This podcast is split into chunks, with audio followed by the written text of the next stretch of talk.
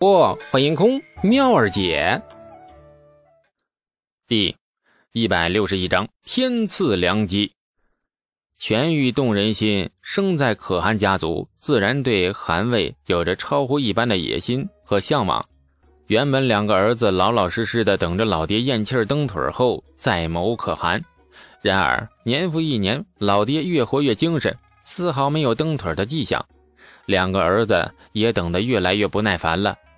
就在两个不孝子犹豫要不要想个法子弄死老爹拉倒的时候，大唐皇帝的圣旨如久旱的甘露般来临了。两个不孝子暗地里有没有给李世民取一个及时雨的外号，那不可考究。唐皇圣旨的歹毒之意，珍珠可汗清楚。两个儿子不是蠢货，那心里面自然也有数。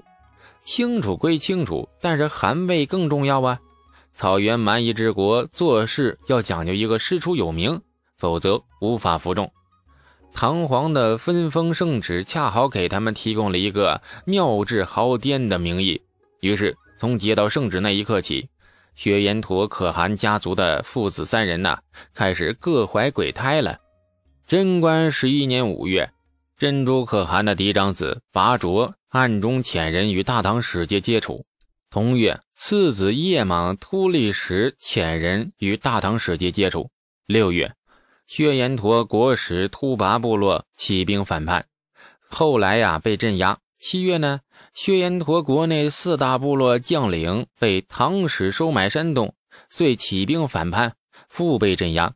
八月，长子拔卓与次子突利什彻底翻脸，双方是刀剑相向，死伤无数。可汗家族里火药味是越来越浓，珍珠可汗越来越察觉到危险。终于到了贞观十一年九月，九亿的家族矛盾彻底爆发。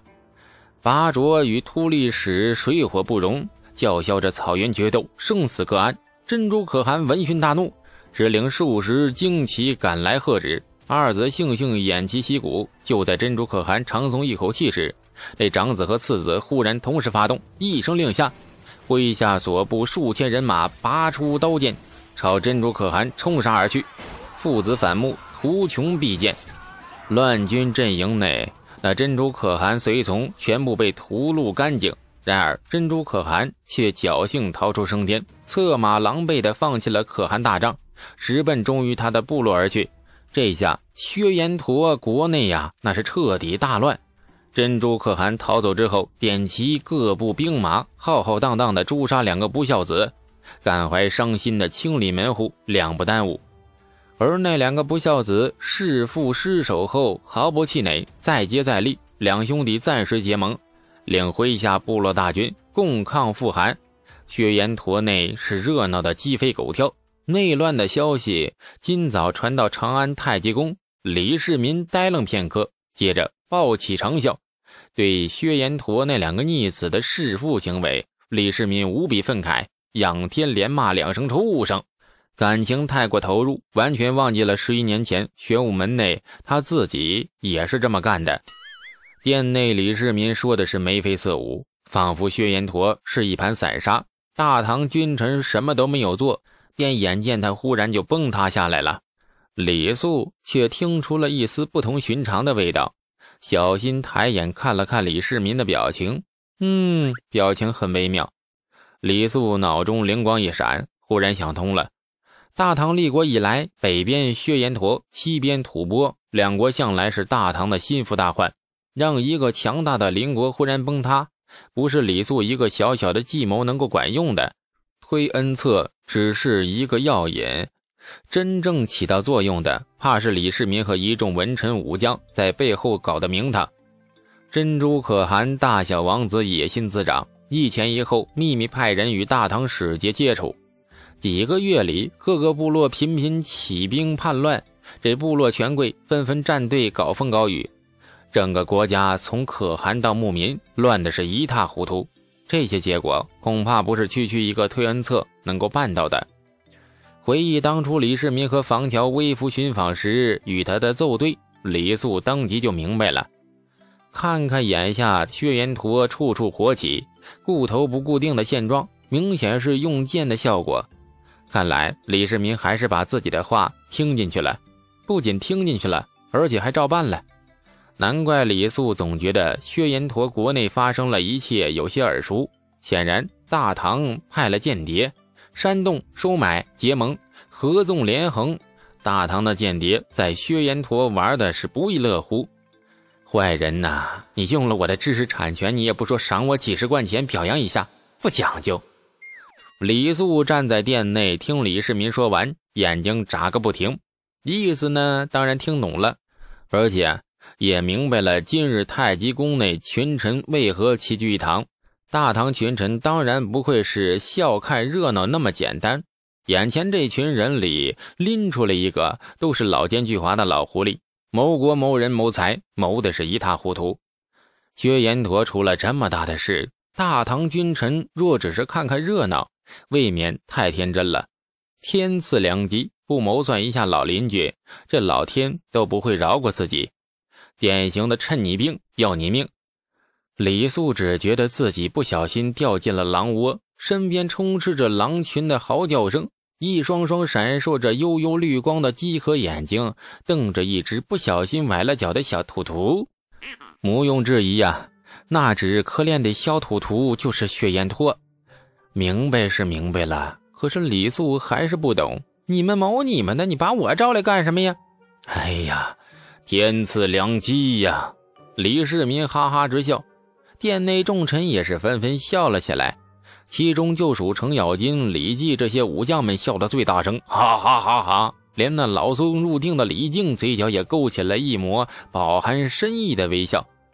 确实是天赐良机，薛延陀内乱，作为友好邻邦的大唐，一定要为薛延陀局势的和平稳定做点什么。如今的大唐是国力兵力蓬勃发展时期，内圣外王成了基本的国策。唐军初露锋芒，将一众邻国震慑得畏畏缩缩。然而，这并不代表大唐就高枕无忧了。北边的西突厥、薛延陀、士维、漠河，东边的高句丽，哎，西面的吐蕃等等，这些对大唐来说。那都是不是一隅之国？大家维持表面的和平的同时，也出现了不少摩擦。大凡有七成以上的把握，这唐军早就杀过去，拾到他们了。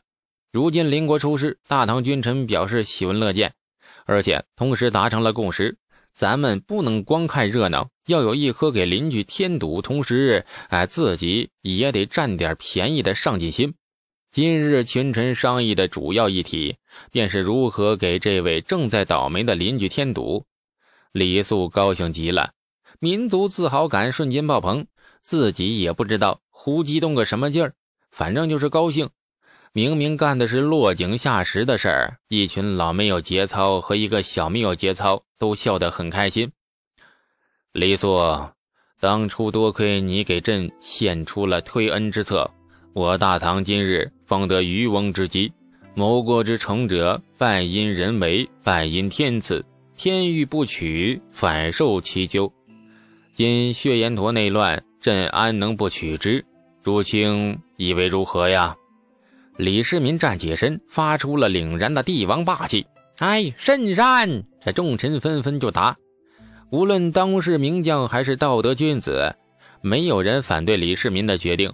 道德和慈悲只是对本国的百姓，对于异国邻邦，那大唐需要的是令其王化。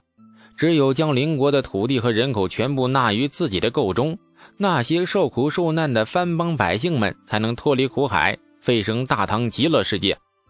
李世民定下了基调，满殿群臣开始讨论。讨论的问题很多，包括唐军出兵的名义是直接征服薛延陀。在薛延陀国土上建立大唐的都护府，还是扶持傀儡，间接掌控操控薛延陀？若是直接征服，该遣何人为帅？若是扶持傀儡，应该选择可汗家族父子三人中的哪一个呢？或者干脆在齐国部落权贵中另选一人？殿内一片吵闹喧嚣，文臣们纷纷交头接耳，武将们拍着胸脯争先恐后请战。程咬金大殿之内动武，一脚将李绩和牛进达踹得一个趔趄。面红耳赤的跳到大殿中间，声嘶力竭的叫嚷着，要李世民马上给他挂帅印，不然一头撞死在他面前。很热烈的场面，殿内充斥着浓郁的君臣大跃进的气氛，人人奋勇争先，国之朝气，溃之全报。然而人多主意也多，乱七八糟的吵闹根本就吵不出结果。武将那头因为争行军总管。程咬金大发神威，已经揍了好几个人，殿内火药味是越来越浓。满心高兴的李世民不由得深深皱起了眉头，这气氛有点变味儿了呀！这样下去不行啊！再说了，这是事关国运的一次抉择，不能够贸然而定。朱清肃静，不可失仪！李世民放声大喝，殿内顿时一静，文臣们纷纷住了嘴。而程咬金也悻悻地收回了插在某位武将鼻孔里的手指，狼狈地恢复了正襟危坐。李世民站起身，冷冷地扫视一圈：“朱清退下，薛延陀之事，朱清若有高论，不妨写进奏书呈上。李肃，你留下。”众臣纷纷行礼告退。程咬金走前，朝着他挤眉弄眼，不知传达了怎样的讯息。算了，只当是没有看到。殿内只剩下李世民和李素二人，李素又开始发呆了。赶出去了这么多人，偏将他一个小孩子留下做什么呀？甘露殿内很安静，李世民眉头深蹙，似乎在出兵与扶持之间的犹豫挣扎。李世民不说话，李素自然也不敢说话，于是老老实实的就跪坐着。坐了一会儿，觉得不大舒服，小腿又痛又麻，有抽筋的征兆。小心的看了看陷入沉思的李世民，李肃悄然的改变了一下姿势，由跪坐改为盘腿。嗯，这下舒服多了。不说话没关系，发呆是李肃的强项。于是李肃开始发呆。感谢您的收听，去运用商店下载 Patreon 运用城市，在首页搜索海量有声书，或点击下方链接。听更多小说等内容。